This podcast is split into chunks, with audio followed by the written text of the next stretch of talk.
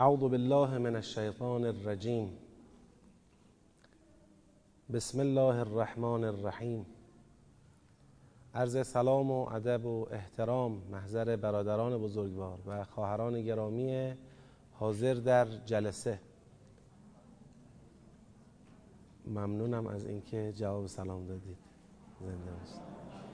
دست شما در نکنه. زنده باشید. امیدوارم که حالتون خوب باشه و سالی سرشار از معنویت سرور و نشاط رو الله شروع کرده باشید.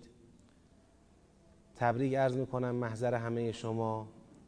اعیاد با سعادت ماه شعبان میلاد حضرت ابا عبدالله الحسین علیه السلام میلاد حضرت ابوالفضل العباس علیه السلام و میلاد حضرت امام زین العابدین سجاد علیه السلام رو. امیدوارم خدای بزرگ به برکت این موالید نورانی همه ما را بیش از گذشته با فرهنگ قرآن و اطرت علیه السلام آشنا بفرماید ما را با قرآن و اهل بیت زنده بدارد با قرآن و اهل بیت بمیراند.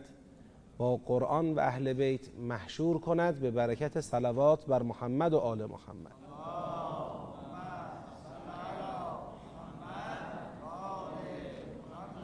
امروز میلاد امام سجاد علیه السلام و ماه هم ماه شعبان ماه نبی مکرم اسلام حضرت محمد مصطفی صلی الله علیه و آله و سلم. ما هم در سال 98 تلیعه برنامه خودمون رو دعایی از امام سجاد علیه السلام قرار میدیم در طلب رحمت بر رسول خدا صلی الله علیه و سلم حضرت دعایی دارن در صحیفه سجادیه که این دعا صرفا برای اینه که خدایا بر پیامبر ما رحمت بفرست درود بفرست. مزامین بسیار زیبایی داره. حالا به اندازه فرصت کم سعی می‌کنیم بخشی از این دعا رو بخونیم و بفهمیم. و انشاءالله که بهرهمند باشیم. بتونیم در این ماه بیش از هر ماه دیگری به سنت پیامبر گرامی اسلام پایبند باشیم عمل بکنیم انشاءالله. اعوذ بالله من الشیطان الرجیم. بسم الله الرحمن الرحیم. والحمد لله الذي من علينا بمحمد نبيه صلى الله عليه وآله دون الامم الماضیه والقرون السالفه میگه شکر اون خدایی که بر ما منت نهاد و حضرت محمد مصطفی صلی الله علیه و آله و سلم را نبی ما قرار داد. نه امتهای گذشته نه نسلهای قبلی. ما این افتخار رو داریم که برترین انبیا برترین رسولان الهی اشرف مخلوقات خدا پیغمبر ماست. این منتی است از خدا بر سر ما. خدا را باید شکر کنیم. به قدرته التي لا تعجز عن شیء و ان عظم ولا یفوتها شیء و ان لطف. خداوند این منت رو بر سر ما نهاد با قدرت با عظمتش. اون قدرتی که از هیچ چیزی عاجز نیست. هر قدر هم که اون بزرگ باشه و اون قدرتی که هیچ چیزی را فروگذار نمی کند هر قدر هم کوچک و ناچیز باشه. از هیچ امر بزرگی ناتوان نیست و هیچ امر کوچک و ناچیزی در قدرت او فوت نمی شود و پنهان نمی ماند. فختم بنا علی جمیع من ذرع ما را خاتم همه امتها قرار داد. ما در عصر آخر الزمان و خاتم الانبیا و خاتم الامم هستیم. و جعلنا شهداء علی من جحد. ما را شاهد و گواه قرار داد بر همه منکران. و کثرنا به منه علی من قل. به منت خودش ما را کسرت بخشید بر کسانی که قلت دارند. عدد ما را زیاد کرد. اللهم فصل على محمد امینک علی وحیک. خدایا بر محمد صلی الله علیه و آله و سلم درود بفرست که امین وحی توست. و نجیبک من خلقک. و نجیبترین خلق توست و صفیک من عبادک. و برگزیده و پسندیده بندگان توست. امام الرحمه و قائد الخیر و مفتاح البرکه او که امام رحمت است.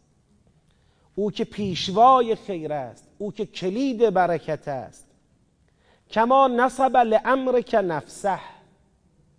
طوری بر او درود بفرست همان گونه بر او درود بفرست که او خود را وقف تو کرد.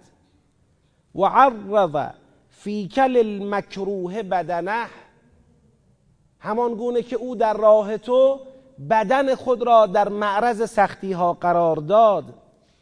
و کاشف فی الدعاء الیک حامته همان گونه که در دعوت به سوی تو با حامیان خودش و با نزدیکان خودش در افتاد. و حارب فی که اسرته همان گونه که برای کسب رضایت تو با خانواده خود جنگید. و قطع فی احیاء دینک رحمه. همان گونه که برای زنده داشتن دین تو قطع رحم کرد. یعنی اون رحمی را که کفر ورزیدند و دشمن تو شدند از اون رحم قطع کرد خود را برای احیاء دین تو. و اقصى ادنین علی جحودهم نزدیکترین بستگان خود را به خاطر کفرشون به خاطر انکار حقشون از خودش دور کرد.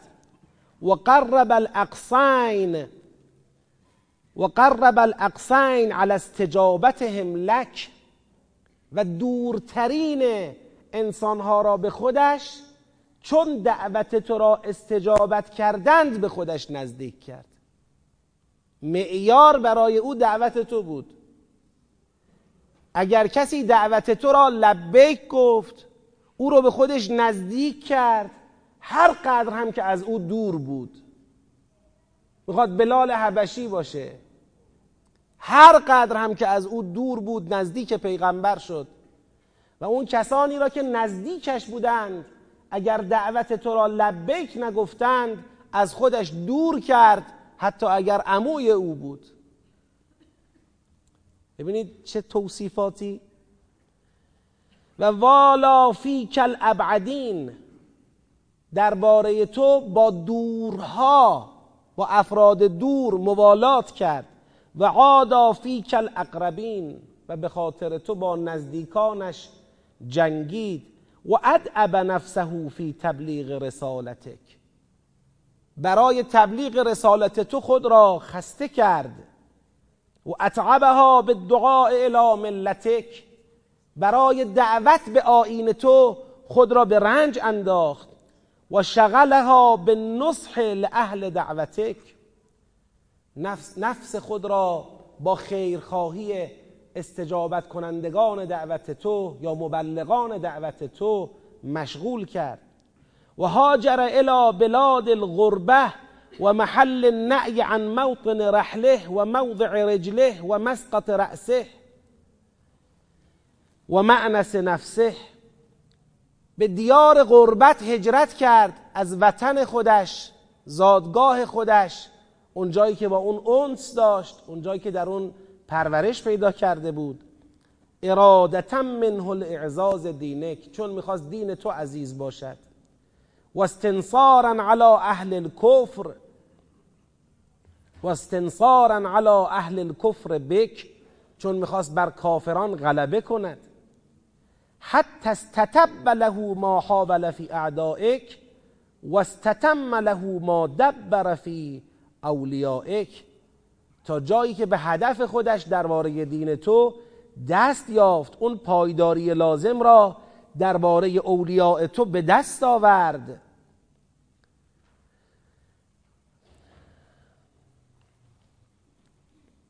فنهد الیهم مستفتحا بعونك ومتقویا على ضعفه بنصرك فغزاهم في عقر ديارهم وهجم عليهم في بحبوحة قرارهم حتى ظهر أمرك وعلت كلمتك ولو كره المشركون. اللهم فارفعه بما كدح فيك إلى الدرجة العليا من جنتك. بگید الهی آمین حتی لا یساوا فی منزلة ولا یکافع فی مرتبة. الهی آمین. ولا یوازیه لدیک ملک مقرب ولا نبی مرسل. وعرفه في أهله الطاهرين وأمته المؤمنين من حسن الشفاعة أجل ما وعدته. إلهي آمين يا نافذ العداه يا وافي القول يا مبدل السيئات بأضعافها من الحسنات إنك ذو الفضل العظيم هر قدر که بخواهیم از بین نعمتهای خدا همین یک نعمت را نعمت بهرهمند شدن از نبی مکرم اسلام و کتاب آسمانی او قدر همین یک نعمت را بخوایم بدانیم بخوایم شکرش رو به جا بیاریم از اون ناتوان و عاجزیم. خدا به ما توفیق بده که پیرو حقیقی باشیم دوستدار حقیقی باشیم. و خدا به ما توفیق بده که در قیامت در جوار رحمت و قرب پروردگار و در همسایگی پیغمبر او معوا بگیریم ان الله بازم صلوات بفرستید.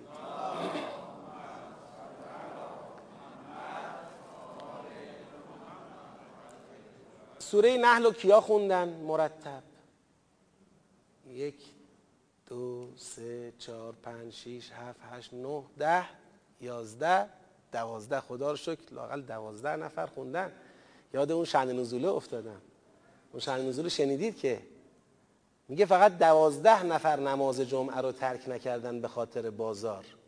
تو اون وقتی که سوره جمعه نازل شد وقتی اون یهودی کاروانی را آورده بود و تبل می‌زد و مردم رو دعوت می‌کرد همه رفتن. دوازده نفر موندن. میگه اگر اون دوازده نفر هم رفته بودند دیگه کار این امت ساخته بود. دوازده خیلی مهمه. الحمدلله دوازده نفر در عهد خودشون وفادار موندن. بقیه هم وفادارن به عهدشون. منتها انسان است و فراموشی انسان است و مشغله ها انسان است و گرفتاری ها از خدا می‌خواهیم برای این دوازده نفر ثبات قدم مضاعف عطا کند. الهی آمین.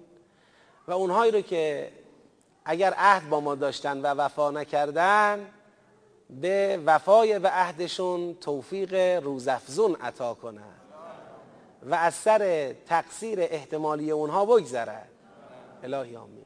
خب شوخیه یه مقدارش البته یه مقدارش هم جدیه.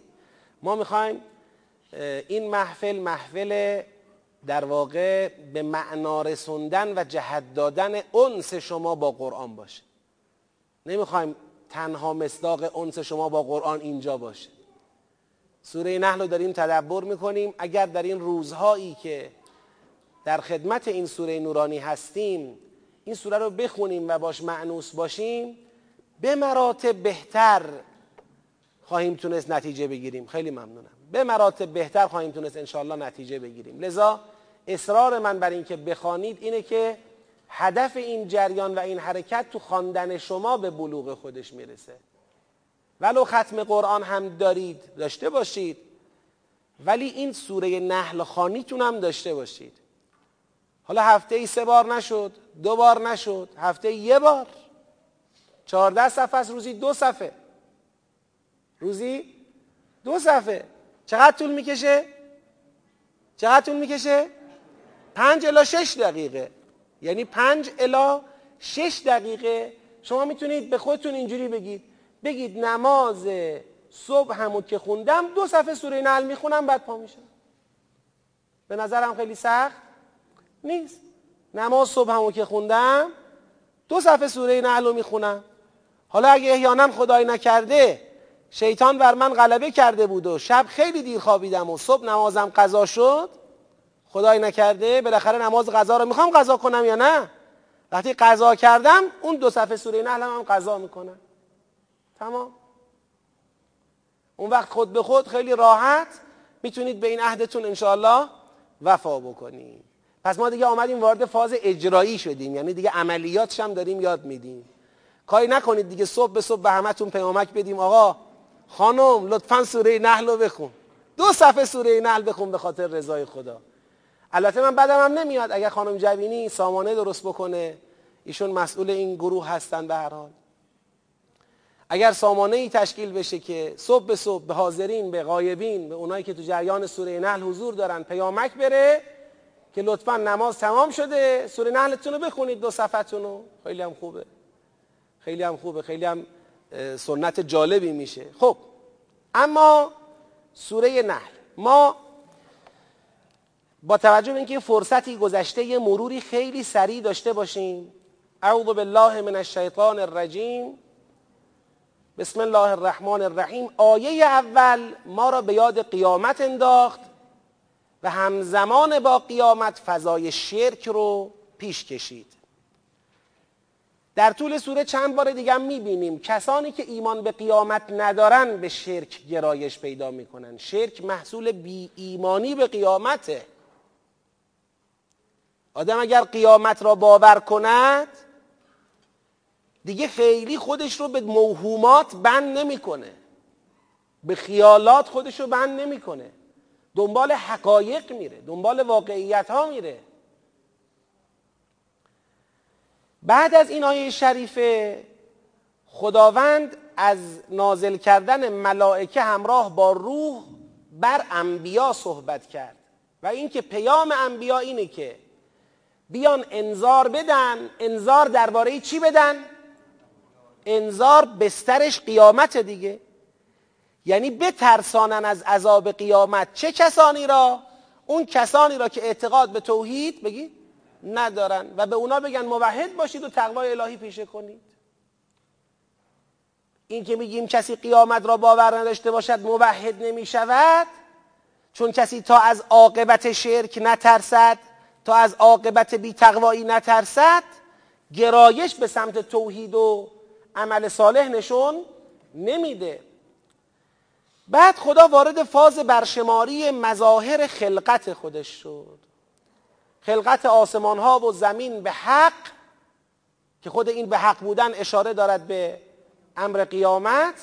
بازم علو به خدا از شرک و بعد این بحث خلقت رو ادامه داد. خلقت انسان از نطفه و بعد به رغم این خلقت محیر العقول خدا درباره انسان دشمنی انسان با خدا و بعد خلقت چهار پایان و و بعد هم مسئله قصد و سبیل راهنمایی خدا و و بعد هم مسئله تدبیر خدا در امور عالم از نازل کردن آب از آسمان و فواید اون و بعد هم از تسخیر شب و روز و خورشید و ماه و ستارگان و آیاتی که در زمین از مخلوقات خدا مشاهده میشه. مادر علکم فی الارض مختلفا الوانو از تسخیر اینها صحبت کرد و سپس از تسخیر دریا و فواید تسخیر دریا به امید شکر بشر صحبت کرد. و بعد هم از تدبیر خدا در زمین برای ثبات و استقرار و برای هدایت شدن انسانها صحبت کرد و بعد یه سوال کرد.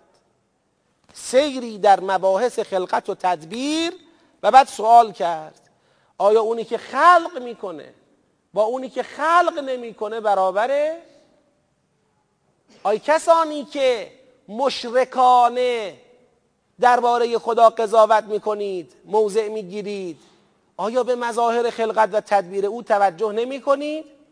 و بعد خدا فرمود تازه اون چه که گفتیم تمام ماجرا از خلق و تدبیر او نبود. هر چقدر هم شما بشمارید نعمت خدا را نمی‌تونید به تهش برسید. اما صد افسوس و الله یعلم ما تسرون و ما تعلنون. صد افسوس که این شرک این جمله رو به خاطر بسپاریم این شرک مبتزل و بیهویت خود را به نحوی پنهانش می‌کنید. سعی می‌کنید پرده بندازید روی این ابتزال فکری خودتون و چیز دیگری اظهار می‌کنید. میاید در فاز رسالت و نبوت اعتراضات خودتون رو تنظیم می‌کنید. و حالا که می‌دونید شما کجا قافیه را باختید کجا صد به آب دادید خودتون می‌دونید. ولی پنهان می‌کنید. ولی خدا می‌داند. و بعد خدا اومد فرمود که خب حالا می‌خواد خدا کمک کنه به اون پرده برداری از اون چه اونها پنهان می‌کنن میگه اینایی که شما می‌خوانید به جای خدا کدومای اینا خالقن؟ خب اینا خودشون مخلوقن. عاقبت همه اینا مرگه. اگر قرار به مبعوث شدنشون باشد خودشون هم نمی‌دونن که کی مبعوث می‌شوند بابا خداتون یکیه. اینایی که ایمان به آخرت ندارن منکر توحیدن. فالذین لا یؤمنون بالآخرت قلوبهم منکره. اینا از روی استکباره که از قبول خدای واحد سرباز می‌زنند. ولی بدانند اون چه پنهان می‌کنن برای خدا مخفی نیست و خدا مستکبران را دوست ندارد. با اینکه شما پنهان می‌کنید مشکل اصلی خودتان را و بهانه درباره وحی میارید ولی باشه. ما درباره وحی هم باتون حرف می‌زنیم. اگر از اونها سوال کنی پروردگارتون چه نازل کرد؟ میگن اساطیر الاولین استوره ها و افسانه های قدیمی. منتظر باشید تا عاقبت چنین قضاوت غیر منصفانه غیر عالمانه و غیر کارشناسی را در قیامت ببینید و همینطور عاقبت عذاب کسانی که به خاطر شما گمراه شدندم اضافه بشه به عذابتون. اینها مکر می‌کنند. قبل از اینها هم کسانی مکر کردند. اونهایی که قبل از اینها مکر کردند بنیانشون ویران شد. خانه هاشون ویران شد. سازمان مکرشون از هم پاشید. بی که خودشون بفهمند خب از عاقبت اونها عبرت بگیرند نه فقط در این دنیا بنیانشون ویران شد و سازمان مکرشون از هم پاشید. که در روز قیامت گرفتار خزی الهی شدند و اون شرکاء پنداری هم به فریادشون نرسیدن. اینها کسانی هن که وقتی ملائکه جانشون رو می‌گیرن اینها اون موقع تازه تسلیم میشن و میگن ما کار بدی نکرده بودیم ولی اون تسلیم راه به جایی نمی‌برد و سرانجامشون دربهای دوزخ است و در دوزخ جاودانگان خواهند اما در مقابل کسانی هم هستند که متقیانه در قبال وحی موضع می‌گیرند. اگر از اونها پرسیده بشه پروردگارتون چه نازل کرد قالو خیرا میگن خیر نازل کرد.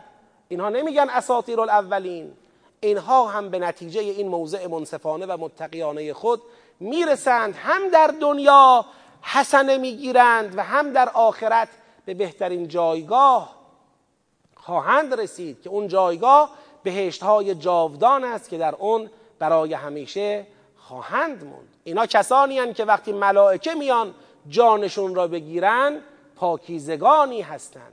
ملائکه به اونها سلام میدن اینها به ملائکه سلام میدن داخل بهشت میشن. حالا اون کسانی که می‌خوان موضع کافرانه بگیرند در مقابل قرآن و وحی آیا منتظر این هستند که ملائکه بیایند سراغشون برای گرفتن جانشون؟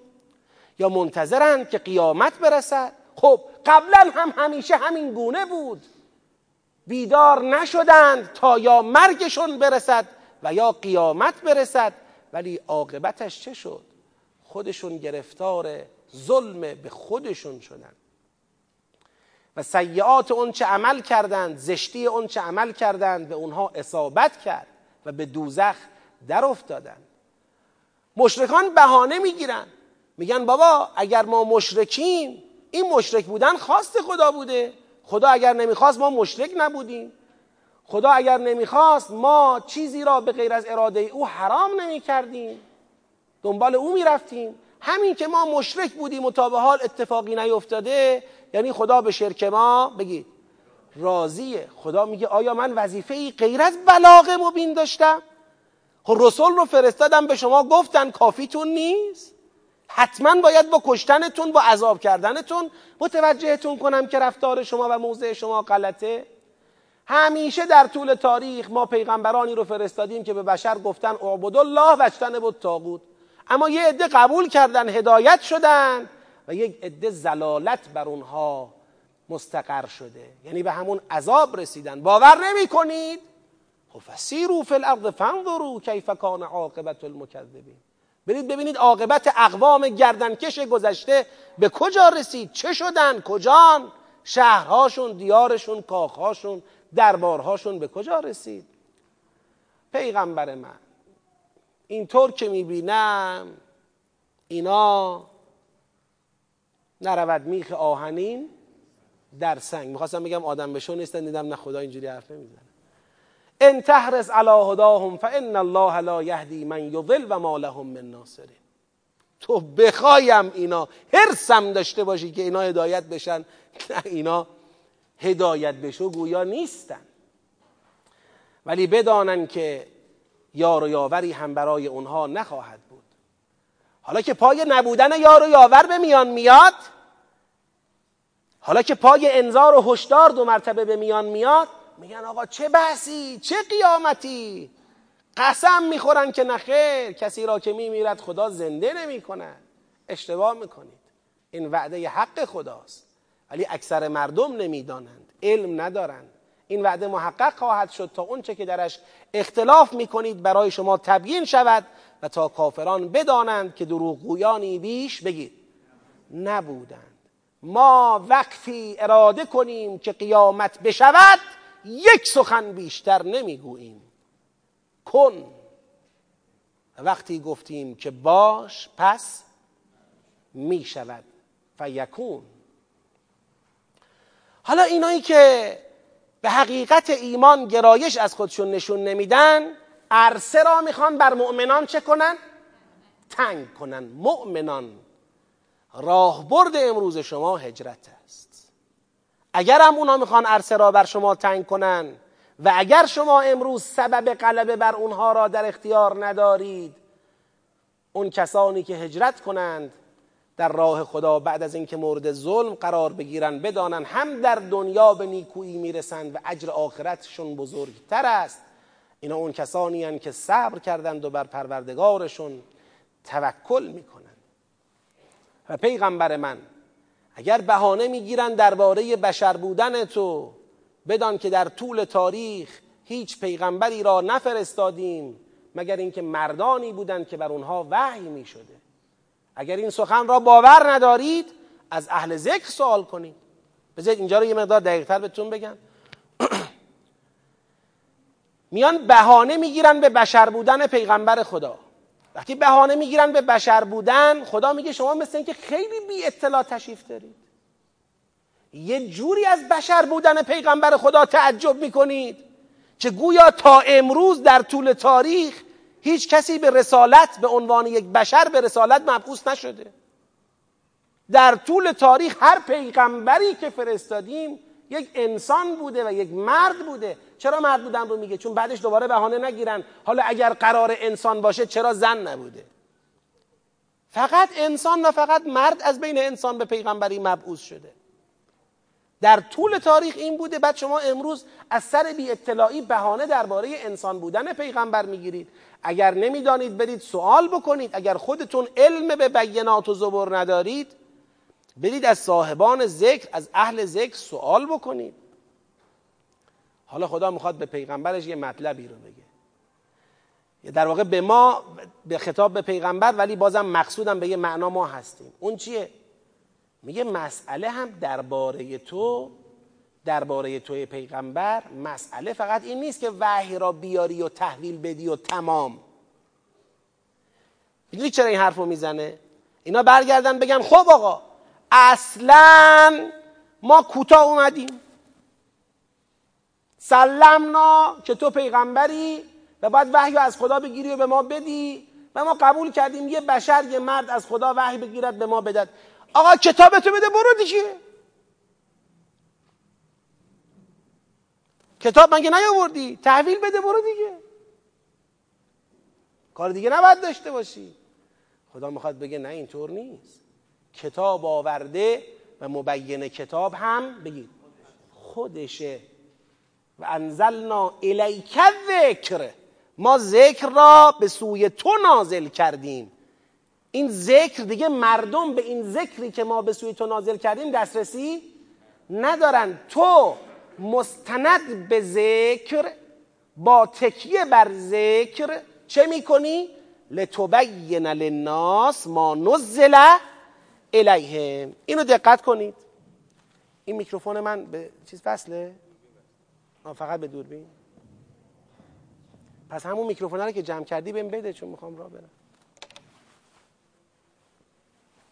سلوات بفرستید شما. نداریم؟ پس برای چی گذاشتیم اونجا اونو؟ خب باش. دقت کنید.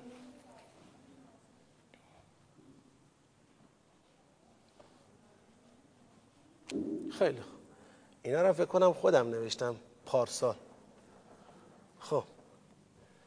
ببینید وحی که از طرف خدا از عالم ملکوت می‌خواد نازل بشه یه تصور این فقط می‌خوام براتون ایجاد بکنم. وحی از طرف پروردگار که می‌خواد نازل بشه این نزول مراتبی داره. من این مراتب رو الان نمی‌خوام درس بدم خودش یه درسه. فقط خیلی خلاصه یه تصور ایجاد می‌کنم. این نزول چندین مرتبه داره. مرحله ای داره جعل نور. یه مرحله ای داره مرحله احکام. یه مرحله ای داره مرحله تفصیل. یه مرحله ای داره مرحله تفریق. خود قرآن کریم مراحل نزول را تبیین کرده. یه تدبر موضوعی می‌خواد تا به دست بیاد. خب؟ مراحلی را وحی طی می کند اون حقیقت وحی مراحلی را طی می کند تا بیاد برسه به دست مردم. این مراحل را من به شکل فرضی تو یه مرحله می‌خوام به شما نشون بدم. این حقیقت وحی میاد در قالب یک نوری که این نور یک نور واحده. این نور واحد جایگاهش کجاست؟ قلب پیامبره. حقیقت وحی در قلب پیغمبر به شکل نور تجلی می‌کنه. قلب او این ظرفیت رو داره آمادگی رو داره خدا این نور رو بر قلب او میندازه. از اینجا تا اینجا انزاله البته انزال مراحل دیگه هم داره. من خلاصه میگم براتون. انزاله چرا؟ یک باره نازل کردن وحیه. یک باره نازل میشه بر قلب شریف پیغمبر خدا. این همونیه که در لیلت القدر اتفاق افتاد. انا انزلناه فی لیلت القدر. کل قرآن را یه جا. کل قرآن را یک جا نه یعنی الفاظ قرآن را. یعنی اون حقیقت نورانی قرآن را یک جا به قلب تو نازل کرد. هنوز وحی باید مراتب دیگری را طی کند تا بیاد برسه به دست کی؟ مردم. البته این مراحل رو هم در وجود پیغمبر طی می‌کنه ها. کانال وحی اون اتوبان وحی وجود پیغمبر خداست. مراحل بعدی از قلب پیغمبر خداست به زبان او. قلب او نور وحی درش متجلی است. این نور وحی می‌خواد در زبان او چه به چی تبدیل بشه؟ به الفاظ تبدیل بشه. از اینجا به بعد تا بیاد برسه به الفاظ این نامرئی می نویسه شما خودتون بخونید. تا بیاد برسه به الفاظ و به درد مردم بخوره خب به این میگیم چی؟ تنزیل. تنزیل. این به تدریج اتفاق میافته. این نور سر جای خودش هست ثابت سر جای خودش هست. اما تدریجا این نور تنزیل داده می شود میاد پایین میشه الفاظی که به درد مردم می‌خوره. مردم می‌خونن. خب؟ این می شود ما نزل بگید الیهم. ما نزل الیهم چیه؟ الفاظ قرآنه. این می شود چی؟ این می شود ذکر. من بازم تکرار می‌کنم. مراتب رو الان دارم یعنی مراتب رو براتون باز نکردم. مراتب چند تا مرحله داره. من خلاصه دارم بهتون میگم. خب؟ پس ذکر نور در قلب پیغمبر تنزیل داده میشه میاد میشه الفاظ در دست مردم هم هست. قرآن میگه انهو اینی که دست شما هست. فی کتاب بگید مکنون. که اون کتاب مکنون را لا یمسه الا متحرون پیغمبر و بعد از پیغمبرم پاکیزگان به حسب درجه پاکیزگیشون که مصادیق عالیه اون اهل بیت علیهم السلامند و بعدم هر کس به حسب درجه پاکیزگیش. از این نور برخوردار میشه تو قلب. پیغمبر که این ذکر را به طور کامل و مطلق در اختیار دارد می شود مبینه بگید مبین ما نزل الیه. او می‌تواند این الفاظ نازل شده برای مردم را تبیین کند. چون او به اون نور واحدی که حقیقت عالیه و رتبه کامل قرآنه او دسترسی داره. در قلب او متجلیه خدا می‌خواد بگه با این وقتی ما نزل الیهم را به دستتون دادیم کار پیغمبر تمام بگید نیست اگر قرار باشه بعد از اینکه ما نزل الیهم به شما داده شد یک قطعی اتفاق بیفته از ما نزل الیهم و پیغمبر دیگه این ما نزل الیهم به درد کسی بگید نخواهد خورد. راحت بهتون بگم. مثالش می‌دونی چیه؟ مثالش اینه یک کسی اگر افتاده در چاه می‌خوان برن او رو از چاه بکشن بیرون تناب و میندازن تو چاه اما یه سرشو نگه میدارن. کل تناب انداز تو چاه کی بیاد باش بالا؟ تناب انداختیم تو چاه خودمون واسه میگی بیا بالا؟ آقا من جفتش دو سرش اینجاست چجوری بیام بالا؟ قطع شد. یا تناب اگر باشه بالا ولی وسط راه قطع بشه. دیگه نجات نمیده.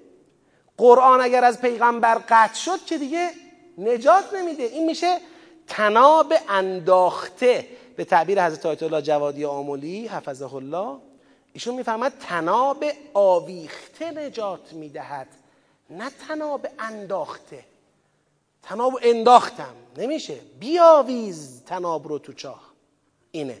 لذا این آیات می‌خواد بگه که پیغمبر گرامی اسلام با تحویل دادن نسخه کامل وحی الهی کارش تمام نیست. او رشته اتصال وحی به ملکوته. او مبین وحیه. خب حالا پیغمبر اگر از بین ما رفت تکلیف چیه؟ تو نگاه تدبری این آیاتن که اثبات ولایتن. اگر پیغمبر در بین ما نبود که تبیین کند وحی را تکلیف چیه؟ دیگه تناب ول شد. یکی باید تناب بگیره وسط. اینجاست که پیغمبر اکرم در اون حدیث متواتر قدیر فرمود معاشر الناس تدبر القرآن. مردم قرآن رو تدبر کنید و فهمو آیاتهی و آیات قرآن رو بفهمید. این ممکنه. اما وقتی شما تازه تدبر کردید شما مردم در الفاظ تدبر کردید و ما نزل الیهم را فهمیدید کار تمام نیست. این ما نزل الیهم تبیین می‌خواد. مردم تا حالا که من پیغمبر در بین شما هستم مبینش خودمم اما من رفتم کی باید تبیین کند؟ فوالله. پیغمبر قسم می‌خوره. شیعه و سنی همه نقل کردن. متواتر یعنی این. قسم می‌خوره. فوالله لن یبین لکم زواجره هرگز کسی برای شما امر و نهی قرآن را تبیین نمی کند ولا یوضح لکم تفسیره. هرگز کسی برای شما تفسیر قرآن را توضیح نمی دهد الا الذی انا آخذ بیده و شائل بعضده و مسعده الی و هو اخی و وسیعی علی ابن ابی طالب علیه السلام جز علی کسی تبیین نمی کند. سپردم به او. لذا این مقام انا انزلنا الیک ذکر که این مقام اولا و به ذات مقام پیغمبر است. اگر این مقام بعد از پیغمبر خدا به شکل امانت سپرده نشود به امام بعد از او که پیغمبر خودش امام است هم پیغمبر است هم امام است. اگر به امام بعد از او سپرده نشه این ما نزل الیهم کفایت نمی‌کنه کسی را. یه قرآن بگیریم دستمون هفتاد و دو ملت دور قرآن ادعا کنیم همه قرآن بعد یکدیگر رو تکفیر کنیم تو سر هم بزنیم یکدیگر رو بکشیم. به خودمون رحم نکنیم.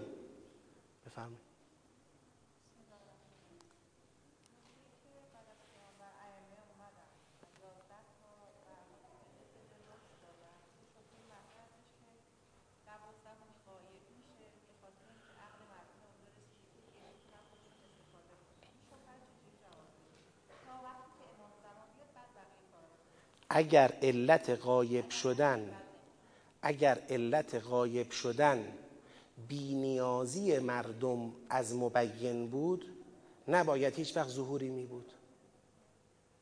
اگر ما به غیبت معتقدیم به دلیل روایات صحیح و سندمون معتقدیم به دلیل قرآن معتقدیم که باید حجت باشد روی زمین. همون روایاتی که غیبت را ثابت می‌کنه ظهور رو هم ثابت می‌کنه. میگه این غیبت موقته. و همون روایات میگه اگرم غیبت هست اون مسئولیت در دوران غیبت باید رو زمین نمانه. اون مسئولیت رو باید فقهایی که حافظ هوای نفسن به دوش بکشن در حد خودشون و متکی بله؟ خب غیبت شده به خاطر اینکه ظرفیت مردم برای تحقق اون آرمان این ظرفیت کمی بوده. کار به جایی رسیده که امام آخر حجت آخر باید این فرصت را بده تا مردم برسن به نتیجه. مثل این میمونه. یازده تا امام که همه مکلف بودن بعد از پیغمبر خدا قرآن را جهانی کنن. همه مکلف بودن. تمام این یازده امام توسط خود مسلمین به شهادت رسیدن. خب این امام دوازدهم نتیجه اینه امام دوازدهم باید قایب باشد تا چی؟ تا مسلمین به این نتیجه برسند که باید به او لبک بگن. قرار باشه او هم مثل اجدادش کشته بشه و این روال امام کشی ادامه پیدا کنه. سر 24 هزار تا امام بیاد همه هم ما بکشیم. این بشر پس معلوم هنوز به بلوغ نرسیده برای تحقق کلمت الله. پس اگر غیبت هست غیبت برای این نیست که مردم بی نیاز شدن از مبین. غیبت برای اینه که مردم دیگه لیاقت حضور مستقیم مبین را ندارند. نشون دادن که ظرفیتش رو ندارند. و باید به این ظرفیت خودشون رو برسونند. مردم باید با اونچه که تا امروز تا اون روز روز غیبت مبینان کلام خدا در برای اونها به یادگار گذاشتن راه رو برند. به یه جایی برسند که دیگه بطلبد حضور امام معصوم را برای تمام کردن. چون حالا به حکمت الهی چطور تعداد انبیا مشخصه؟ تعداد اوسیا معلومه. قرار نبوده که اوسیا هم ناکام یعنی آخرین وسیع خدام بیاد هیچی دیگه. او را مسموم کردیم. فاتحه هم از صلوات بشینیم فاتحهش بخونیم. تاریخ تموم شد. اه. پس این همه وعده های خدا هو الذی ارسل رسوله بالهدى و دین الحق لیظهره علی الدین کله. این چی شد پس؟ این وعده موند؟ همه رو ما کشتیم این وعده مونده. تکلیف چیه؟ پس این مسئله مسئله مفصله ها. من یه جواب سرانگشتی فقط دادم برای اینکه این بحث شما سوال شما بی جواب نمونه. یعنی جا دارد که در باب ضرورت حضور معصوم یعنی بنده این ادعا رو می‌کنم به اندازه علم ناچیز خودم که از قرآن کریم به وضوح با قاطعیت میشه اثبات کرد که در فر... اگر کسی در قرآن تدبر کند یقین می‌کند که امام لازمه. امام زنده لازمه در هر زمان. زمین بی امام نداریم نمیشه. تو سیستم خلقت خدا نیست. نه از یک جای قرآن. امام لازمه مبین لازمه مجری لازمه. وقتی این یقین رو داریم و می‌بینیم امروز نیست. یقین می‌کنیم به اینکه هست و نمیبینیمش. غیبت ثابت میشه. چرا نمیبینیمش؟ دلیل اینکه ما ظرفیتمون کمه. برای دیدن او و برای استفاده مستقیم از او. اینو یادمون باشه. عاشق ائمه هستیم ما. ولی می‌دونید یه بخشی از این عشق محصول چیه؟ یه بخشی از این عشق محصول خوب نشناختن اونهاست. محصول اینه که امروز از اونها چی مونده برای ما؟ یه حرمی که بریم توش شفا بگیریم. بریم توش مثلا توبه کنیم دردامونو بگیم تخلیه روانی بشیم بیایم بیرون. خب این که خوبه اینجور امامی که خیلی مشکلی نداره. از این امامات چرا دوازده تا صد و بیست تا؟ کارکردش فقط همین باشه. که او داره برای ما کار می‌کنه. بنگاهی باشه خونه برامون پیدا کنه. شوهر برامون پیدا کنه. زن برامون پیدا کنه. مریض شدیم درمانمون کنه. این کارا رو برای ما انجام بده. صرفا همین. صرفا مسئولیت او دعا کردن برای منافع شماست. و چرا در طول تاریخ هر امامی آمده به مردم گفته شما بیاد یاری کنید مرا؟ آخه مردم هم قرار بوده به امامان کمک بدن. فقط این نبوده که امامان به مردم کمک بدن. این کمکه چرا داده نشد؟ چرا علی علیه السلام هر جا رفت هر چقدر در زد در رو به روش بستن؟ چرا امام حسن علیه السلام رو تو میدان جنگ دورش رو خالی کردن؟ چرا امام حسین رو دعوت کردن و کشتن؟ وقتی آمدن سراغ امام سجاد علیه السلام امام سجاد علیه السلام فرمود مردم!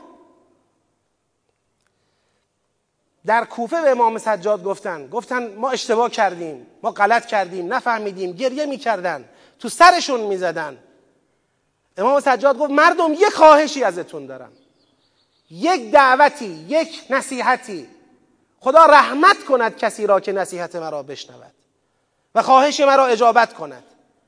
اگر نصیحت منو بشنوید و قبول بکنید مردم منم دعاتون می‌کنم.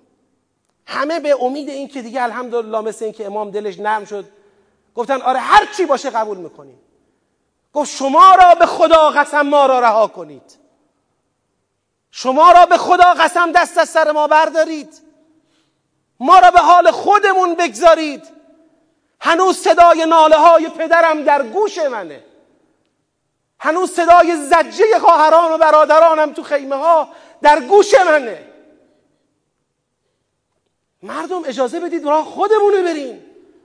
شما هم راه خودتون رو برید. این یعنی چی؟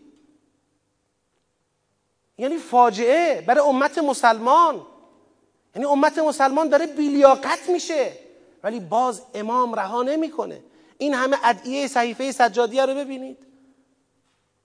بازم امام میگه ما یه امتیم بازم امام میگه ما پیغمبر داریم. خدا بر ما منت نهاده خدا به ما پیغمبر داده. خدا ما رو ممتاز کرده. بازم امام برای مرزداران امت مسلمان دعا می‌کنه. بازم امام هوای امت رو داره. در اینه که دیگه از حکومت قهر کرده. از خلافت قهر کرده. از خودگران قهر کرده. این مسیر پیش آمده. ما می‌تونیم بپذیریم یه قرآنی با این اهداف عالیه. من در جمعی از برادران اهل سنت این نکته رو عرض کردم که همشون هم یعنی سکوت کردند و بعضی تصدیق. گفتم اگر باب ولایت باز نباشه اگر باب امامت باز نباشه این قرآن بلا تکلیف مون تمام شد یعنی؟ یعنی امروز باید دنبال بن سلمان ما بریم واسه تحقق آرمان های قرآن؟ خبیس ابن الخبیس ابن الخبیس ابن الخبیس ابن شجرت الملعونه اینا الان خلفاء رسولن؟ که دستشون تا مرفق به خون مسلمان ها و بیگناه ها آلوده است؟ که بچه های مسلمان ها پوستشون به استخون میچسبه تو یمن رحم به دل قصیه اینا نمیاد؟ رحم به اون دل سنگشون نمیاد که دست از کشتن بردارن؟ اینا می‌خوان محقق کنن.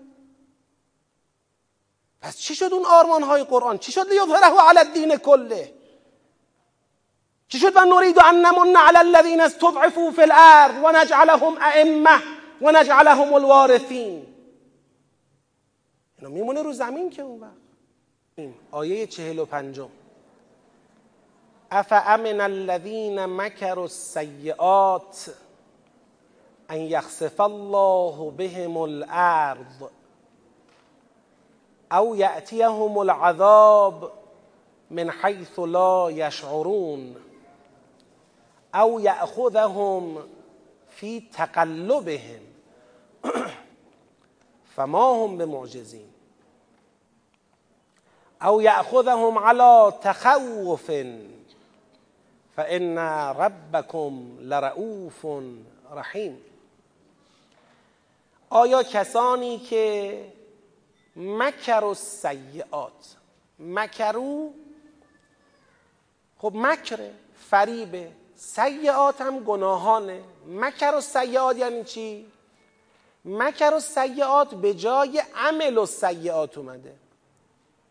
منتها یه کسی هست فقط گناه می‌کنه جرمش گناه کردنه. خب میگیم عمل و سیعات. ولی یه کس دیگری هست. یه کس دیگری هست که جرمش فقط گناه کردن نیست. به وسیله این گناهان مکر می‌کنه. یعنی با گناهان خودش فریب و مکر می‌کنه. خب درباره کیا؟ درباره همون کسانی که چند آیه قبلتر خوندیم. به خاطر ظلم اینا مجبور به چی هن؟ مجبور به مهاجرتند مجبور به هجرتند اینا هم دارن گناه می‌کنن. هم هم گناهانی می‌کنن که عرصه را داره بر بندگان خدا تنگ می‌کنه. قصدشون اینه که جلوی پیشرفت و تکامل دین خدا را بگیرن جلوی گرویدن مردم را به دین خدا بگیرن. این میشه الذین مکر و سیعات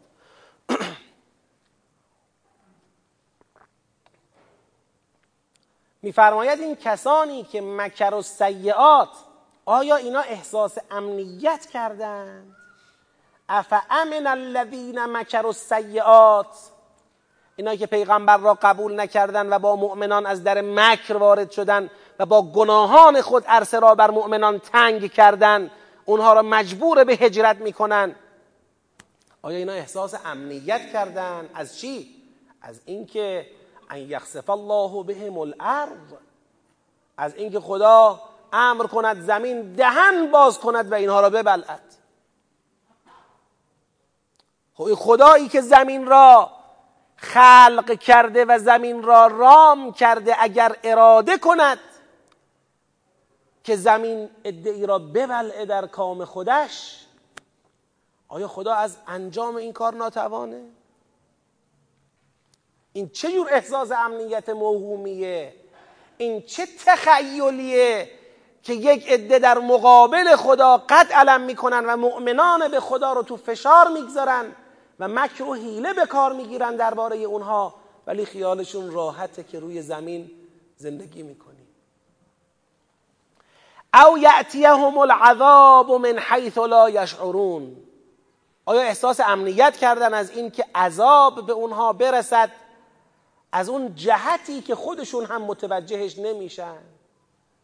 ببینید عذاب عذابی که کسی را بگیرد از جهتی که خودش هم متوجه بگید نمی شود لزوما همیشه عذاب سیل و زلزله و آتش و سیحه و سنگ و اینا نیست.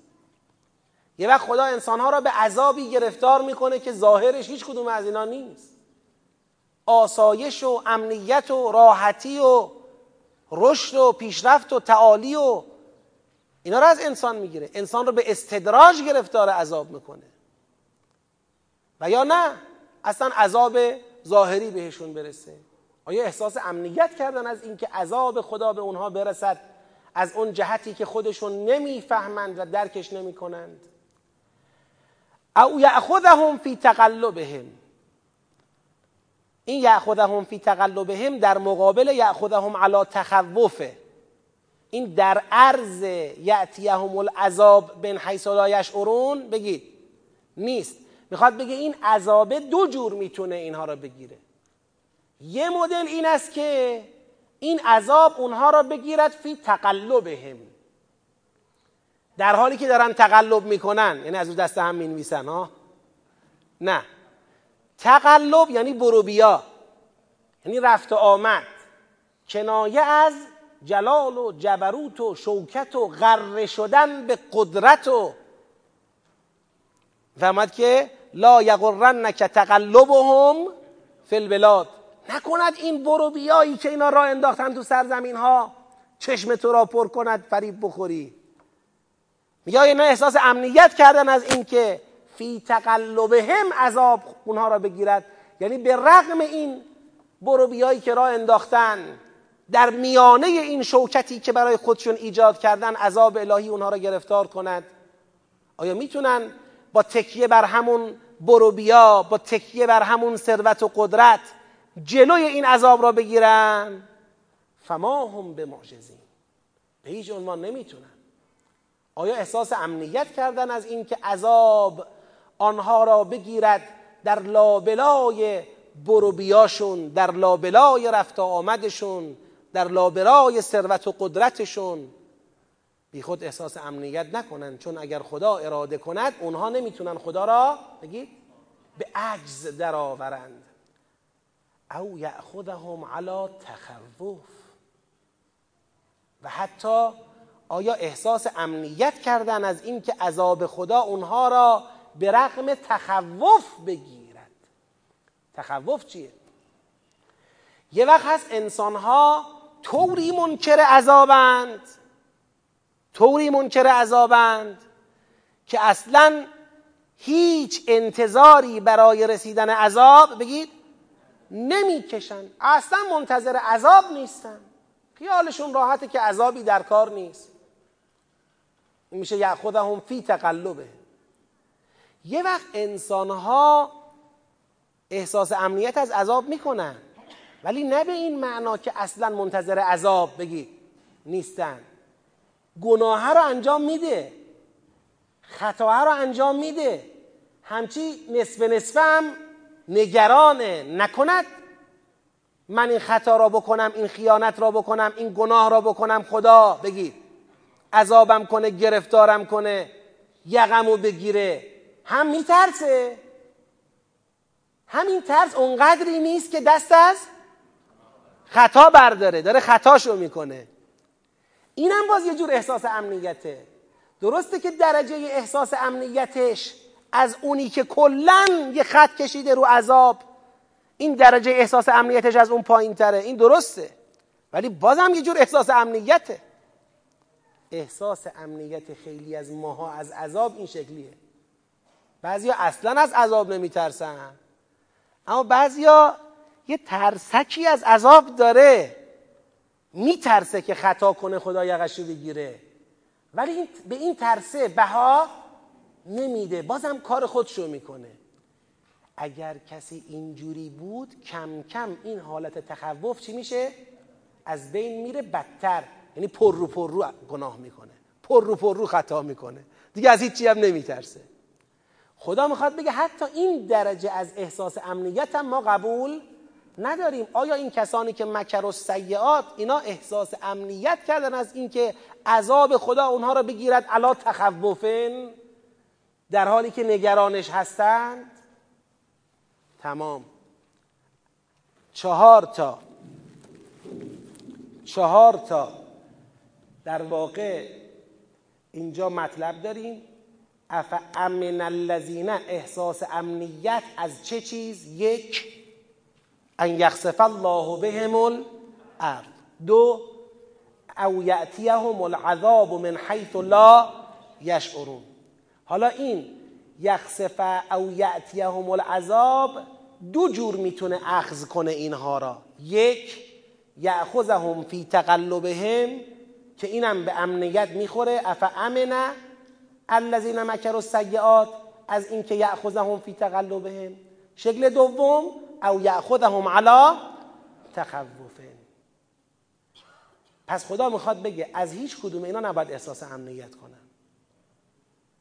گناهکارانی که دارن مکر می‌کنند با مؤمنان نباید احساس امنیت کنن از اینکه زمین ببلعه عذاب برسه عذاب اونها را در حالت تقلب و رفت آمد بگیرد یا عذاب در حالت تخوف اونها را بگیرد.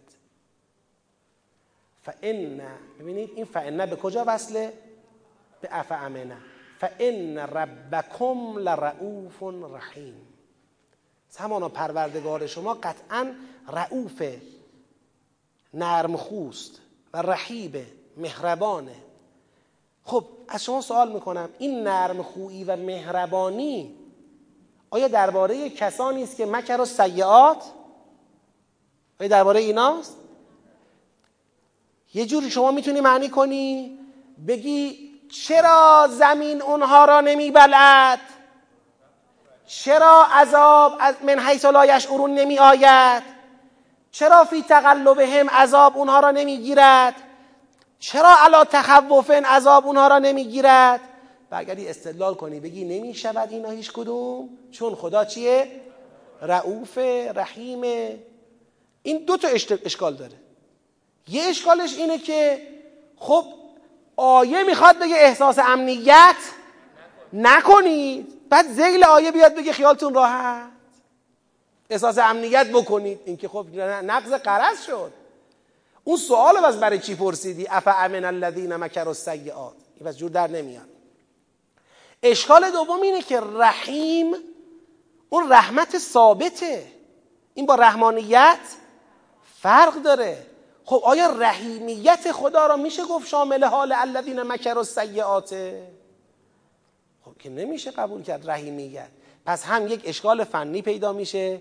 صدر و زیل آیه با هم نمی‌خونه. هم یک اشکال محتوایی پیدا میشه.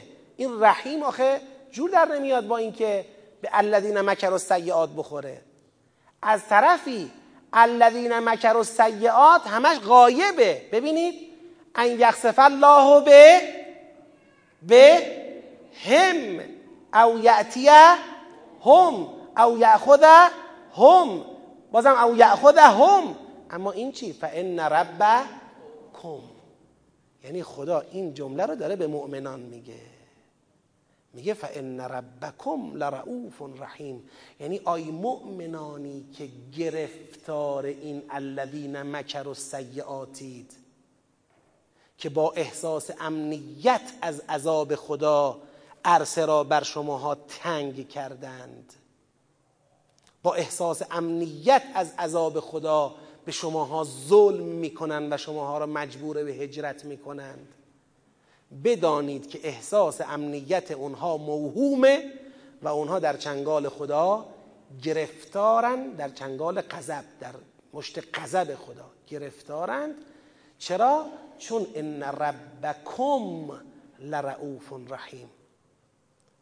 خدا شما را از یاد بگید نبرده از نظر نینداخته. درسته تو فشارید ولی روی حکمتیه که هنوز خدا فرمان نداده زمین اونها را ببله. دلیلی داره که خدا هنوز صبر کرده اونها دارن بمب و موشک بر سر شما میریزن. ولی فکر نکنید خدا بر اونها مسلط نیست یا از عهده اونها بر نمیاد. اونا بیخوده که احساس امنیت می‌کنن. دلتون گرم باشه خدا می‌بینه خدا حامیه. من یک جمله ای دارم همیشه. توی فضای در واقع خانواده هم این جمله به دردتون می‌خوره. بدانیم یه وقتایی حکمت خدا به نظام احسن بودن این عالم مستلزم اینه که خدا فرصت بده. به کافر به ظالم فرصت میده. این فرصت او را به یک احساس امنیت میرسونه. هرچه بیشتر ظلم می‌کنه. ظلمش به اوج می‌رسه. وقتی او داره ظلم می‌کنه کی مظلوم واقع میشه؟ این مؤمنینن که دارن مظلوم واقع میشن. اینان که خونشون ریخته میشه ارزشون پامال میشه مالشون به تاراج برده میشه امنیتشون از دست میره. اینان که مجبور به هجرت میشن و اگر نتونن هجرت بکنن کارشون زاره. این چیه ماجرا؟ یک جمله رو به خاطر بسپارید. خدا بدهکار کسی بگید نمیماند. کسی که به خاطر خدا صبر می‌کنه بر خدا توکل می‌کنه هجرت می‌کنه. اگر نمی‌تونه هجرت کنه ایستادگی به خرج میده. این خدا بدهکارش نمیمونه. خدا طوری برای این مؤمنان جبران می‌کنه که هزار مرتبه از اون عافیتی که در این دنیا می‌خواستن داشته باشن برای اونا بگید بهتر و بالاتره. خدا بدهکار کسی نمیمونه. جبران می‌کنه. اگرم در این دنیا برای ما ابتلایی را رقم می‌زنه که اون ابتلا منافع ما را و امنیت و راحتی ما را از ما می‌گیره صبر و توکل و هجرت و ایستادگی از ما می‌خواد. یه وقتهایی جهاد و جنگ و نبرد از ما می‌خواد. توجه فرمودید؟ ولی بدهکار نمیمونه. خیالتون راحت. ان ربکم لرعوف رحیم. اولم یرو. آیا این کسانی که به هیچ وجه حاضر نشدن حقیقت توحید را بپذیرن؟ بهانه آوردن درباره وحی. مشکل اصلیشون شرک بود ولی درباره وحی بهانه گیری کردند و حاضر به ایمان نشدن و دارن فشار به مؤمنان میارن که اونها را مجبور به هجرت کنند همه اینا رو میگم که سابقه سوره از یادت نره. آیا اونها ندیدند؟ اولم یرو الی ما خلق الله من شیء آیا نگاه نکردن به هر چیزی که خدا خلق کرده؟ به چیش نگاه نکردن؟ یتفیع ظلاله عن الیمین و الشمائل آیا به تک تک مخلوقات این توجه رو پیدا نکردند که سایه هایش یتفیع ظلاله؟ جمع می شود سایه هایش عن الیمین از سمت راست. بگید. و شمائل و تمام جهات سمت چپ و پشت سر شمائل تمام جهات چپ و پشت سر ندیدن که سایه های اینها از سمت راست و از تمام سمت های چپ و پشت سرشون جمع می شود یعنی چی؟ این مفهومش چیه؟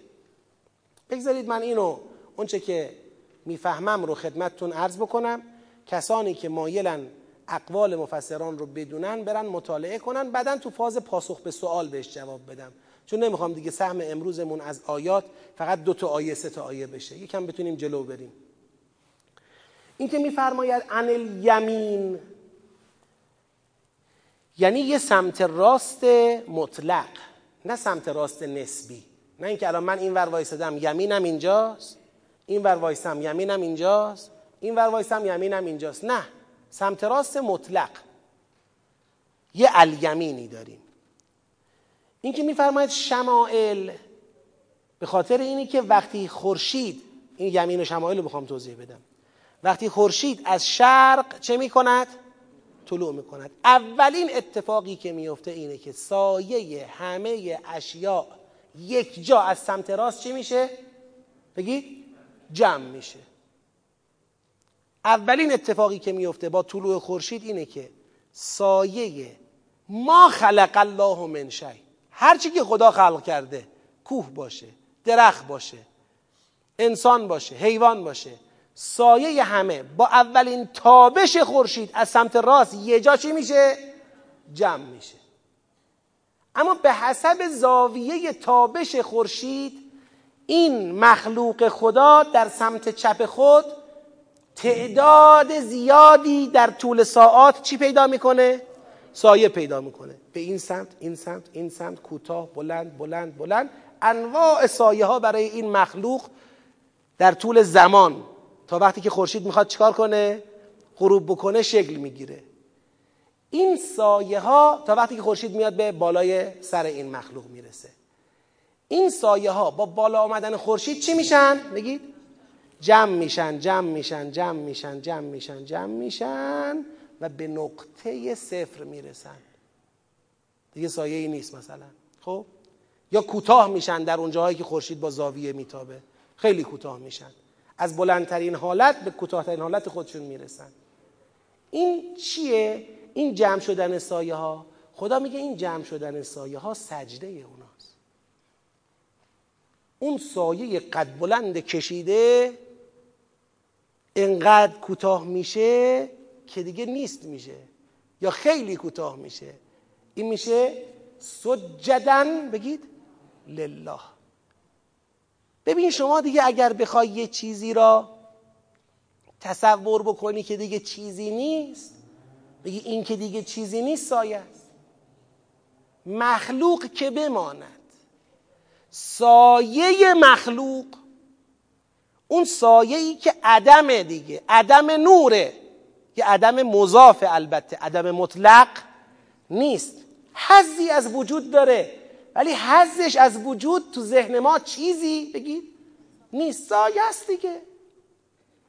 میگه همون سایه ای که در ذهن شما چیزی نیست همون سایه با تابش خورشید از سمت راست یه جا جمع میشه بعدم از شمائل ذره ذره جمع میشه یا تفیع و ظلاله جمع میشه و به نقطه کوتاه یا فنا می‌رسه. او داره سجده می‌کنه. او داره سجده می‌کنه. خاضعه در مقابل خدا. یعنی چی سجده می‌کنه؟ بذارید یه معنای غیر عارفانه اول بهتون بگم بعد خودتون برید تو فاز عارفانش. سجده می‌کنه یعنی داره داد می‌زنه که این عالم مغلوب اون قدرت عظیمی است که خورشید را آورد بالا و حیات ما وجود ما در اختیار اوست. خورشید هر چی اومد بالاتر ما چی شدیم؟ ما جمع شدیم. یعنی داره داد می‌زنه این عالم مدبر دارد. خالق دارد. او خالق خورشید رو در آورد. او خالق داره بالا میاره.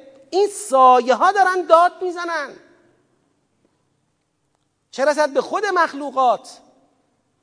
این فریادی که از اونها شما میشنوی خضوع اونهاست. اعلان ناچیز بودن اونها در مقابل خداست. ما چیزی نیستیم. هر قدرم بلند باشیم قد ما دراز و کشیده باشه نه سجده می‌کنیم در مقابل اون.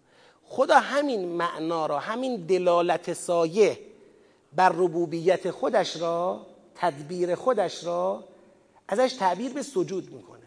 که سجود یه کار آگاهانه است. یعنی یه خضوع آگاهانه است. می‌خواد بگه اون سایه‌ای که در ذهن تو هیچی نیست آگاهانه داره سجده می‌کنه. فقط تو باید ببینی. تو باید توجه بکنی. اولم یرو الى ما خلق الله من شیء. یتفیع ظلاله عن الیمین. یک جا. و شمائل چرا اینو جمع بسته؟ چون در طول زمان تعدد داره. در به زوایای مختلف تعدد داره در طول زمان تعدد داره اما جمع میشه. سجدا لله و هم داخرون. حالا البته این هم داخرون رو می‌تونستیم به ادامه سجدا لله زیر دیگه هم بیاریم. و هم داخرون یعنی در حالی که چی هستند؟ در حالی که فروتنند خاضعند افتاده حالند. یعنی سجده خاضعانه می‌کنند در پیشگاه خدا. بفرمید چی؟ ببینید فرض من اینه در فهمی که از آیه دارم. وقتی که خورشید اصلا در زمین نمیتابه بر بخشی از زمین نمیتابه زمین در تاریکیه. این تاریکی چیه؟ این تاریکی سایه فراگیره. تاریکی سایه فراگیره. هیچ نوری دیگه از هیچ سمتی نمیتابه همه جا سایه است. وقتی خورشید از سمت راست میاد بالا در اولین تابش خورشید از شرق سمت راست همه مخلوقات چی میشه؟ روشن میشه. یعنی انل یمین ذره ذره دونه دونه سایه جمع نمیشه. یه جا جمع میشه. این شد انل یمین. تمام. اما حالا تک تک مخلوقات در سمت چپشون سایه ها دارند. در لحظه لحظه سایه دیگری دارند. چون این سایه در تغییره. درست شد؟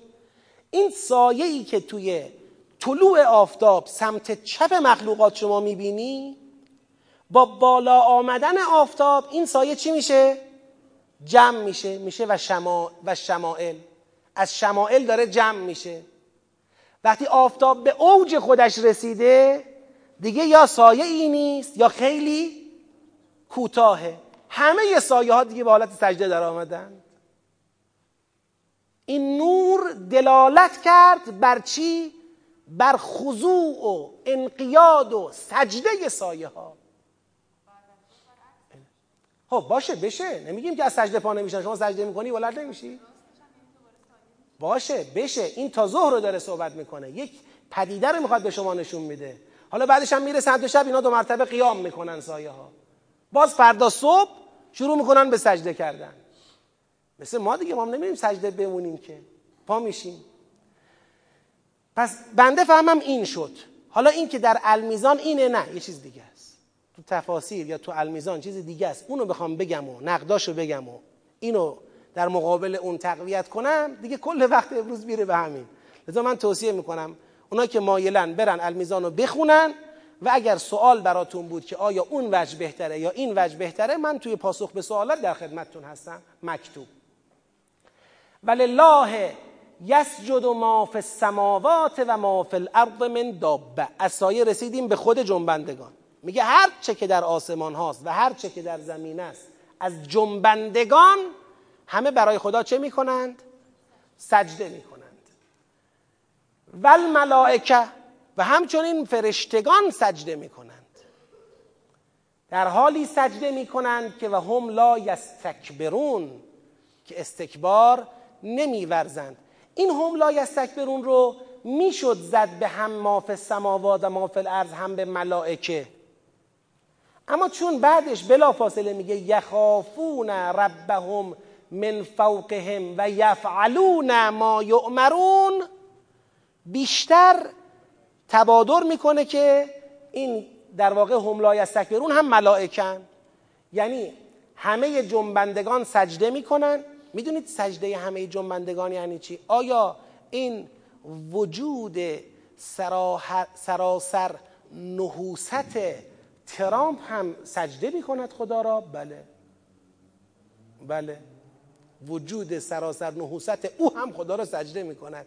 ولی نه سجده ای که ماها مکلفیم از روی اختیار و آگاهی انجام بدیم. این اون سجده تکوینیه. همه مخلوقات به صرف بودنشون مطیع و منقاد خدا. اگه خدا امر کنه به قلب اون آدم که دیگه نزن نخواهد زد. خدا امر کنه به یک سلولی در وجود او که شما این نقش رو ایفا کن همون رو ایفا خواهد کرد. یعنی وجود همون آدم مطیع و منقاد محض کیه؟ خداست. هرچند که خودش به اختیار و از روی آگاهی هنوز بندگی را قبول نکرده و در مقابل خدا سجده نکرده. پس این سجده سجده تکوینیه. ولی الله یسجد ما فی السماوات و ما فی الارض من دابه. اما ملائکه که سجدهشون از روی آگاهیه از روی اختیاره. دقت کنید اختیار نه انتخاب ها اختیار با انتخاب فرق داره. انتخاب یعنی دو راهه. شما یکیشو انتخاب می‌کنی یا سجده می‌کنی یا نمی‌کنی. ملائکه انتخاب نمی‌کنن اما اختیار دارن. یعنی همون کاری را که می‌خوان انجام بدن با میل و رغبت و از روی آگاهی انجام میدن. هم لا یستکبرون استکبار نمیورزند یخافون ربهم من فوقهم. از پروردگار خود که بر اونها مسلط است من فوقهم یعنی بر اونها چیه؟ مسلطه. از پروردگارشون که بر اونها مسلط است میترسند. و یفعلون ما یؤمرون و آنچه را که فرمان داده می‌شوند انجام می‌دهند. پس به دو نوع از سجده اشاره کرد. حالا یک در واقع دقتی هم توی این مسئله هست. اینجا گفت من دابه که سجده تکوینیه. اینجا گفت ملائکه. ما انتظار داشتیم در کنار ملائکه چی رو ببینیم؟ انسان رو ببینیم. ولی گفت من دابه. یعنی میگه اون جنبه تکوینیشون سجده می‌کند. حالا خودشون بکنن سجده یا نکنن؟ اون دیگه معلوم نیست. یعنی در حد دابه سجده همه دارن. در حد جنبنده همه سجده می‌کنن. بخوان نخوان دوست داشته باشن دوست نداشته باشن. اما اون سجده آگاهانه و از روی اختیار را فعلا اینجا به انسان نسبت نداد. و قال الله. بله.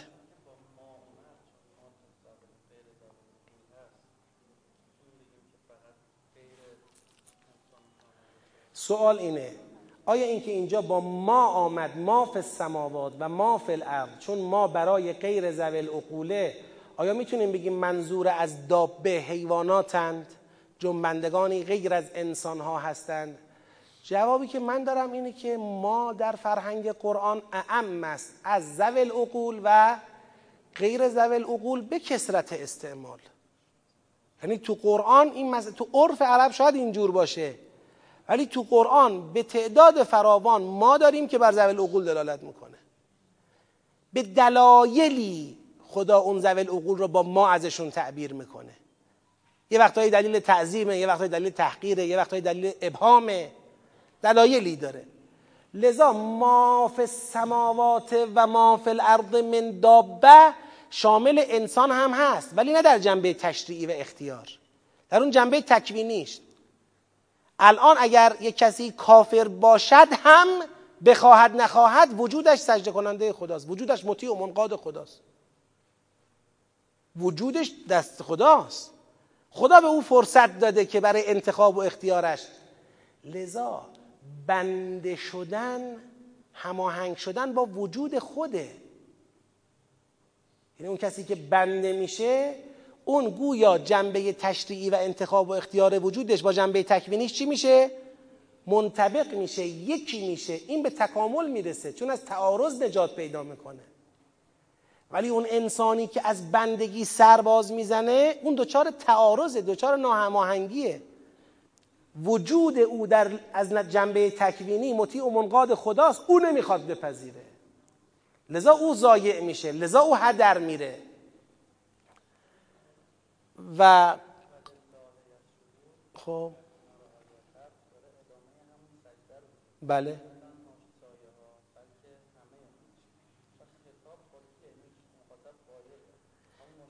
اولم یرو یعنی تذکری است به اون مشرکان. تو چرا سجده نمی کنی؟ خب اینا نیستن وجود تکوینیشون هست. از جنبه دابه بودن هست. نیستن تو فاز اختیار دیگه. مطلب روشنه. جسم او یک موجودیه دیگه. جسم اصلا روحش رو کن. روحش هم حتی به نظر من ساجده ها. چون روح غیر از باز من اوست. خب؟ اون شخص شخصیت اوست. اما جسمش رو فرض کن. جسم او آیا مطیع منقاد محض پروردگار نیست؟ آیا اصلا جسم او می‌تونه تخلف کنه از امر خدا؟ اصلا می‌تونه؟ امکان نداره که. تمام مخلوقات مطیع و منقاد خدا هستند حالا خدا به انسان در حوزه روحش و عاقبتش و شخصیتش یه اختیاری داده که از اسرار عالمه. که این اختیار چیه تفسیر اختیار؟ یه اختیاری به او داده. تو می‌تونی برای خودت تصمیم بگیری.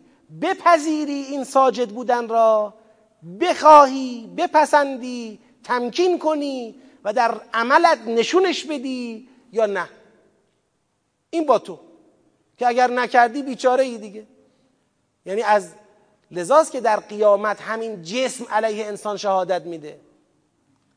همین جسم همین دست همین پا علیه انسان شهادت چون تحت کنترل انسان نیست که. اگرم تو دنیا خدا فرصت میده تو با دستت هر کاری خواستی بکنی یا با پات این فرصت مطلق نیست و در چارچوب اذن او و به خواست او و به حکمت او و برای امتحان انسانه. اون دست تو همون لحظه که او داره گناه می‌کنه یا پا تو همون لحظه که او داره گناه می‌کنه این دست و پا تسبیح میگن. و از انسان شاکی هن.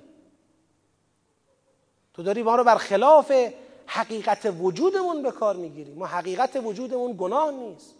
تو داری ما را بر خلاف استفاده می‌کنی و باید جوابشو بدی. خب. و قال الله لا تتخذوا الهین اثنین.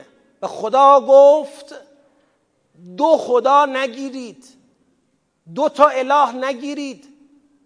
دو تا معبود نگیرید. اه دو تا ممنوعه پس سه تا اشکال بگید نداره؟ خب وقتی دو تا نگیرید به طریق اولا سه تا نگیرید چهار تا نگیرید. شرک از چند شروع میشه؟ از دو شروع میشه. شرک و در اولین قدمش مهار لا تتخذو الهین اثنین. این نیست که فقط س... اونایی رو که دو, دو تا خدا دارن می‌گیره. مثلا مثل اونایی که میگن یک نمی‌دونم اهورا داریم یه دونه اهریمن داریم. این نیست که فقط اونا رو می‌گیره. نه. از اولین قدم شرک رو می‌خواد بگیره. از اونجایی که کسی با اون اله سزاوار الوهیت و عبودیت هر کس یا هر چیز را به هر اندازه بخواد چه کنه؟ شریک بکنه. ولو نفسش را. افرعیت من اتخذ الهه؟ بگید هوا. ولو که خدای دومش خودش شده. یه خدا دارم بالای سرم اون رو قبولش دارم. یه خدا هم خودم یه وقتای حرف اون یه وقتای حرف خودم. با هم هم کنار میایم. مشکل نداریم. اون خوب خداییه منم خدای بدی نیستم. یه چیزایی منو او می‌فهمه یه چیزایی رو خودم بهتر می‌فهمم. اینم شرکه. ولو خفیه ولی شرکه. قال الله لا تتخذوا الهین اثنین انما هو اله واحد. این است و غیر از این نیست او اله واحد است. فایای فرهبون پس فقط از من که الله واحده. رحبت و خوف داشته باشید حساب ببرید. به فرمان من فقط باشید. و لهو ما فی السماوات والارض و له الدین واصبا. اف غیر الله تتقون؟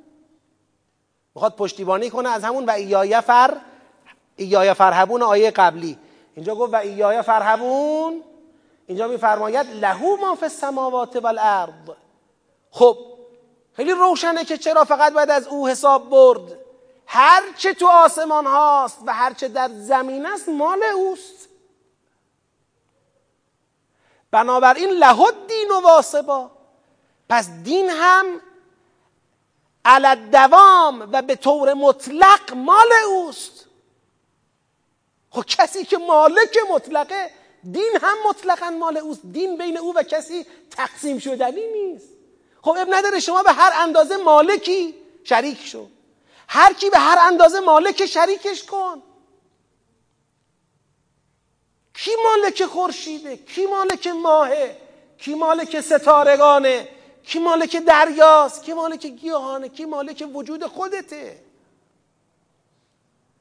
اگر هر کس هر قدر مالکه همونقدر شریکش کن. وقتی نیست چرا شریک می‌کنی؟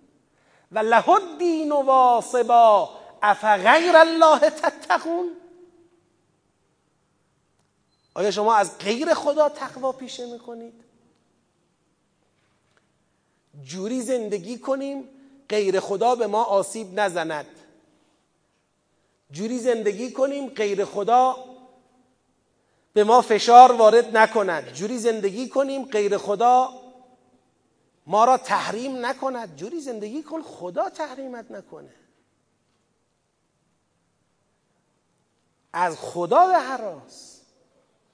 حراس از غیر خدا جز زائیده شرک نمی‌تونه باشه. بله اگه خدا فرمان داد صبر کن دست نگه دار دست نگه دار خدا همیشه فرمانش این نیست بجنگ. یه وقت فرمانش اینه که عفو کن. صفر کن صبر کن منتظر باش.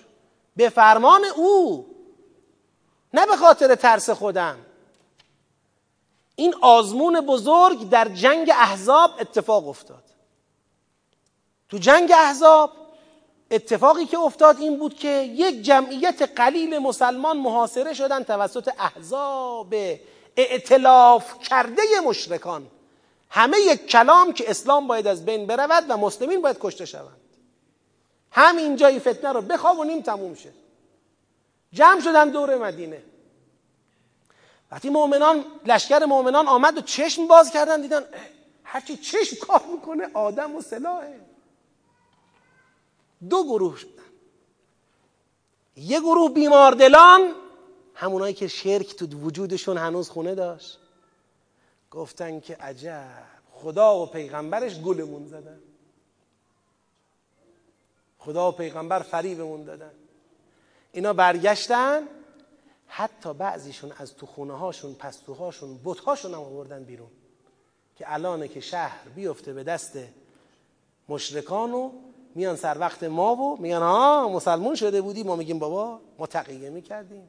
به خودت قسم این بتامونه ما میپرستیدیم. این یه گروه.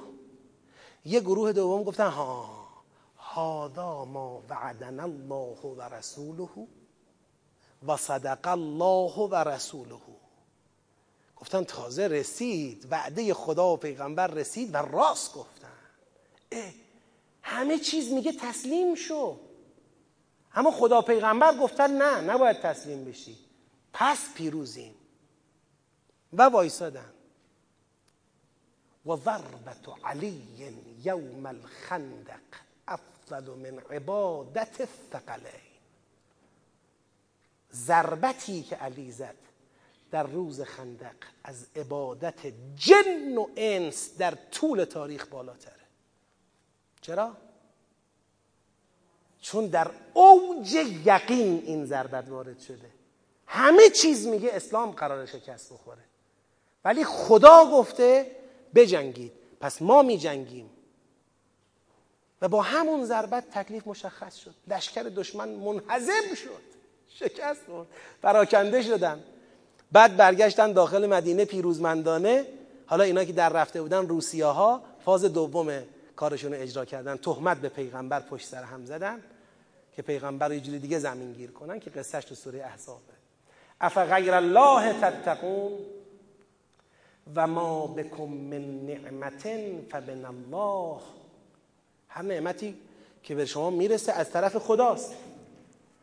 ثم اذا مسکم الضر با وجود اینکه همه نعمت ها از خداست یه ضرری به شما که می‌رسد یه آسیبی که به شما می‌رسد فالیه تجعرون به سوی او با تذرع با زاری پیش میرید که خدایا این ضرر رو هم برطرف کن.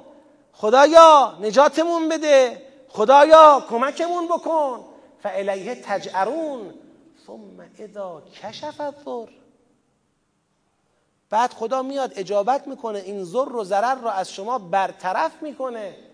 اذا ناگهان فریق منکم به ربهم یشرکون. یه گروه از شما برای پروردگار بازم شریک قائل میشن. وا عجبا. خودت آمده بودی التماس می‌کردی. کمکت کنم. حالا که کمکت کردم بازم مشرک شدی. بازم غیر مرا دخیل کردی در عبودیتت. ثم اذا اذا فریق منکم بربهم يشركون. حالا که ليكفروا بما آتيناهم. این شرک نتیجهش چیه؟ کفران بما آتيناهم ه. این کفران به نعمت پروردگاره. عذر می‌خوام. این آیه رو تمام کنیم دیگه بریم برای نماز. کفران به نعمت پروردگار ليكفروا بما آتيناهم. حالا که اینطوره یعنی شما یک موضع دوگانه دارید در قبال ضرر یا در قبال کشف بر وقتی ضرر می‌رسد ناله می‌کنید نجاتمون بده. وقتی نجات می‌دهد شرک میورزید تا کفران کنید فتمتعوا فسوف تعلمون. پس برید بهرهمند بشید از همین نعمت هایی که ما دور زمین قرار دادیم در آینده می‌فهمید. ببینید خیلی عجیبه ها. یعنی طبیعیش این بود. ماها اینجوری هستیم. میگیم خب همه نعمت های تو از منه. یه ضرری که بهت می‌رسه میای از من التماس می‌کنی. ضرر تو که برطرف می‌کنم میای کفران می‌کنی. حالا که اینطوره من همه نعمتامو ازت اما خدا میگه نه. حالا که اینطوره حالا که اینطوره فتمتعو فسوف تعلمون. حالا که اینطوره برید بخورید برید بنوشید برید زندگیتون رو بکنید. بعدا می‌فهمید. این همونه که حضرت ابراهیم علیه السلام به خدا اینطور عرضه داشت. خدایا فرزق اهله من الثمرات من آمنه منهم. خدایا این خانه را من بنا کردم اینجا یه شهر الهی درست میشه. اهل این خانه را از ثمرات بهره من کن مؤمنانشون را. خدا گفت و من کفر فامتعه قلیلا. اونی که کفر به برزه هم بهش میدم. ثم اضطره الى عذاب. بعد او رو به عذاب می‌کشم. فتمتعوا فسوف تعلمون. پروردگارا به آبروی محمد و آل محمد شرک را به انواعش به مراتبش از قلوب ما ریشکن کن. خدایا ما را به مقام توحید ناب برسان. ما را موحد زنده بدار. ما را موحد بمیران. خدایا در چارچوب حکمت و مسلحتت اون امتحان و ابتلایی که کمک می‌کنه از شرک رها بشویم اون امتحان و ابتلا را از ما دریغ مفرما. ما را ظرفیت ما را برای امتحان و ابتلایی که شرک را از وجودمون ریشه می‌کنه روزافزون بفرما. ما را بیش از ظرفیتمون امتحان نفرما. خدایا در این ایامی که ما تو شهرمون تو خونه هامون با آسایش با امنیت داریم روزگار سپری می‌کنیم. بعضی از هموطنای ما گرفتار سیلابن. خونه هاشون کاشانه هاشون شهرشون دیارشون زیر سیل و گل و گرفتاریه. خدایا به آبروی قرآن به آبروی اهل بیت همه را کمک بفرما. ما را نسبت به انجام وظایفمون در قبال اونها موفق و آگاه بفرما. هر کی می‌تونه با جانش با حضورش هر کی می‌تونه با مالش با انفاقش باید به داد این مردم مظلوم برسه. و میزان مصائب بالاتر از این حرف که به انفاقهای کم اکتفا بکنیم. اینو من دارم عرض می‌کنم. مثلا شما ببینید در هر خانه ای یه ویرانی پیش آمده تمام وسایل برقی تمام فرش تمام امکانات تمام هر چی داشتن از بین رفته. حالا غیر از خود خانه. لباس. لذا خسارتشون بالاست. هر چه بیشتر همدلی ما را میطلبه. خدایا به آبروی محمد و آل محمد کمک کن با همدلی مضاعف این خدمت رو به این مردم بکنیم. من توصیه می‌کنم از این جلسه قرآنی می‌دونم همتون در جای خودش انفاق کردید. حالا هر کس به حسب وسعش انفاقی کرده. ولی یه نمکی هم بریزیم تو این جلسه قرآنی و تو همین جلسه هر کس هر قدر می‌تونه برای کمک به سیل زده ها انفاق بکنه. یک نفر هم که از مسئولان جلسه معمور بشه. از طرف این جلسه این انفاق رو انشالله برسونیم به سیل زده ها حالا من, من که حداقل این توفیق رو پیدا نکردم با حضورم کمک بکنم.